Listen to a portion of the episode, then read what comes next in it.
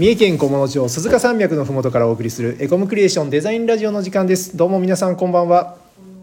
どうぞ。どうも。皆さんこんばんは。デザイナーの元瀬です。はい。あの僕名前言ったっけ？言ってない。あ言ってない。すいません。あのお久しぶりです。あのデザイナーの北住です。あの今までちょっとねあのいろいろ忙しくて他のメンバーに収録頼んでたんですけど久しぶりに今日、えー投稿するので、えーちょっと手順が間違った感じで失礼いたしました。はい。そんな感じで今日はねあのデザイナーの元瀬君とちょっと、えー肩慣らしでお話ししたいなと思っております。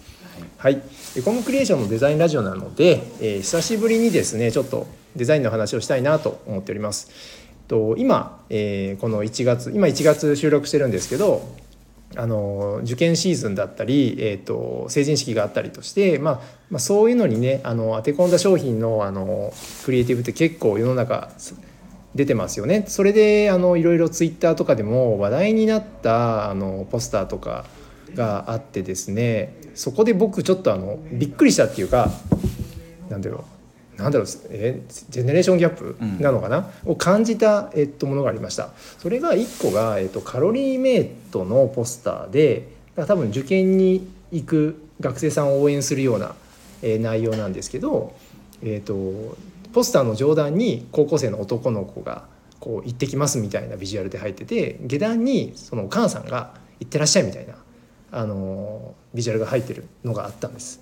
でそれを見た時にそもそもその10代の男子がお母さんと一緒になんかそういうのに出るっていうこと自体が僕の世代からするとすっげえかっこ悪いなっていうか恥ずかしいイメージだったんですけどなんか今がそれがなんかこう自然になってるというかきっとそこまで僕の世代じゃない今の若い世代はそういったものに抵抗がないのかなっていうなくてそれが普通になってるっていうのをすごい表現表現っていうか表されてるクリエイティブなのかなと思っていてちょっと僕それか感動というかしててちょっとその辺話したいなと思ったし、えー、ともう一個もう一個あの成人式の時のサントリーさんのなんかプロモーションムービー。でもなんかそれぞれその二十歳になった時の感動を息子目線とお母さん目線でねこうやってるあのそういう動画があってなんかその息子とお母さんの組み合わせがなんかねちょっとね僕はうん。そう違和感違和感があったんですけどうん。これ僕今よ僕45歳なんですけど、ははい。い20代の元瀬君どうですかね、い。やあの確かに、いやこの話あのラジオを撮る前にそういう違和感があったっていうのを北谷さんから聞いた時に、あの実際はそのなくはなかったと思うんですけどただ視点が変わったのかなとは思うところがあって、はい。あのたなんかねちょっとどういうクリあの内容の広告だったか忘れたんですけど、うん。あの思い立った日が父の日母の日みたいなはい、コピーがあっあったね。てあれはなんかその何でしたっけ？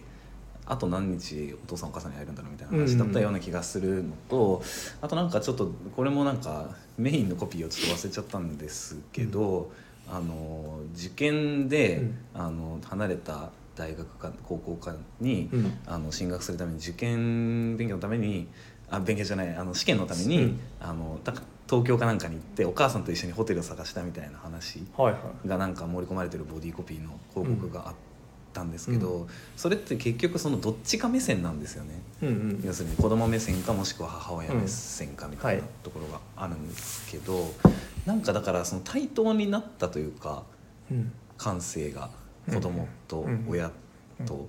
だからその変化は確かにあるのかもしれないなと思います。だからその例えば最近だと子供の映画とかうん。もうすごくこう大人向けに作ってるあの、はい。ビジュアルもたくさんあるじゃないですか、はい、一緒に見に行ってもね結構楽しめるよね。そう。あのポケモンとかうんも最近はそのなんか「君に決めた」みたいなやつがあって、あれは確かその親世代が一番最初に見たポケモン第1話の話を掘り下げたみたいな映画。プリキュアもあったよねそんな。だからなんかその親と子供セットうん。になってるんじゃない？あっていうふうに。ねいやそれもそうなんだけどその僕の中ではその異 異性その母親と息子父親と娘みたいなところのそこもあったんですよ。で例えば、はい。はい。えー、と男同士とかだったら、うん。今でもこれラジオ CM とかでやるんだけど、はい。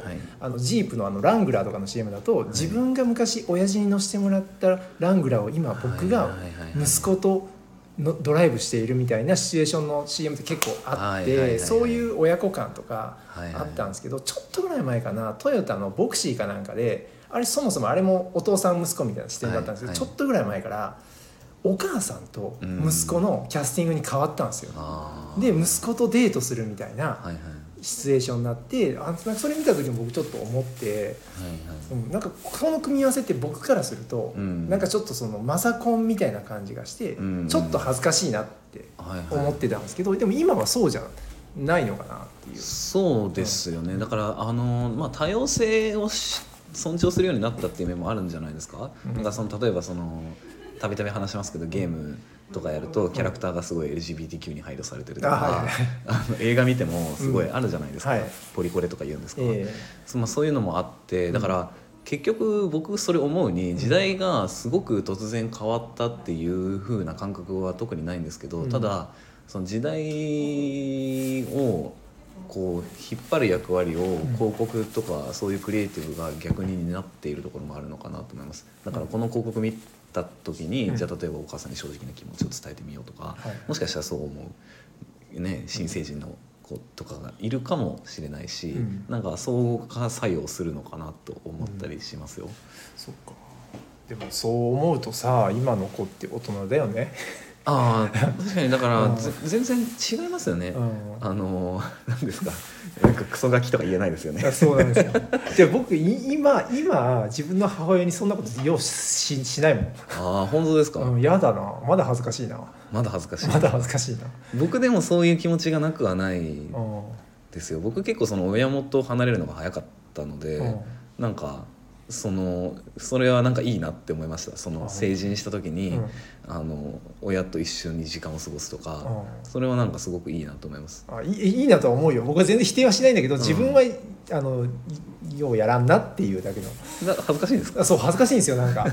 こうなんか親と一緒にいるっていうのが、まあ、別に仲いいんだけど、うん。仲いいし近くに住んでるから、はいはい。普通のコミュニケーションは取ってんだけど、はいはい例えばたないけど僕が、えっと、モデルとしてキャスティングされて、うん。母親と出ろって言われたらうん。嫌だもん。まあそうか。うん。なんか僕は結構魅力的だなって思うんですけど。そうなんだよね。なんかねまだねあの父親だったらいいかなっていう気は中にあって、へえ、うん、なんだろうね。なんででしょう？わかんない。お父さんだったら？いいんでしょうね同性だから、ね同性だからなのかな。僕でも逆に親父とはちょっと嫌です 人それぞれなのかな。人それぞれかな、うん、で話はちょっとこう飛ぶんだけど、はい僕今娘がいるじゃないですか。はい、うん、であのいあ知ってるよね。うんもちろん。知ってるよね。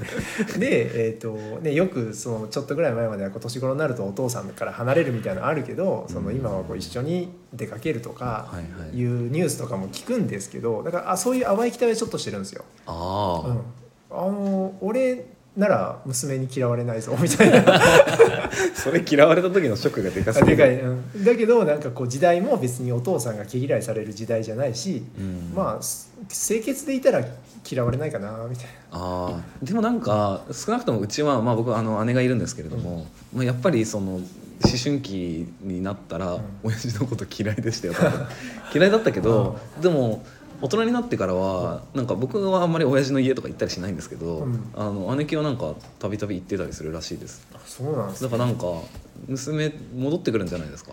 だからその大人になってからやっぱり変わるんじゃないですか？そのこその宣伝みたいな感じで。ああなるほあどね。のい一回冷静になって考えるみたいな、うん。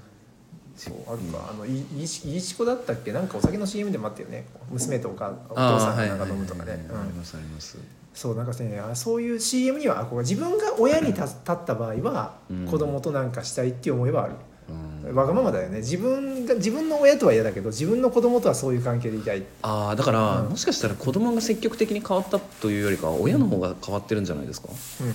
もしかしたら、あそれはあるかもわからない。ね、うん。なんかその昔ほどすごく厳しいしつけを要求されるわけでもないし、うんなんか自分がされて嫌だったみたいなのもあるんじゃないですか。あまあね。だからその友達みたいな関係っていう親子もいるじゃないですか、いますいうん。ます、なんかお父さんお母さんのこと名前で呼んでるとかね。そう。あそれはちょっと僕も抵抗あるんですけど。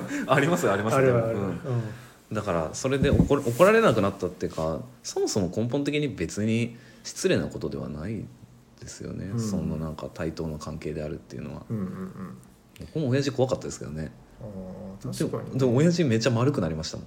あそ本当？うん、僕の親父すごい体育会系だったし。ね。そうそうなんか子供の頃なんか庭でバーベル上げるみたいな。怖いじゃないですかそんな子供から見ても「うーん」とか言ってるんですよだから怖いじゃないですか、あのーそういうのもなくなりましたもん。なくなった、ね、いやなくなったというかやっぱそういう側面もあるんだろうけど、親父の方が丸くなった、まあねそもそもまあ体罰が今ダメだしね、そうですよ。だって北野さんももし家でモヒカンとか言ったら多分娘に怖がられる怖がるよね。そのキャッハーとか言ってね。水だ水だ。そうそうそういうところなんじゃないですか、あーなるほどですね。わかりました。じゃあ今日はですねなんとですねポスターから現代の親子関係を考えるっていうね なかなか高尚なお話になったんじゃないでしょうか。はい。唐突ではございますが皆さんまた、えー来週お会いできたら嬉しいです。それではお疲れ様でした。お疲れ様でした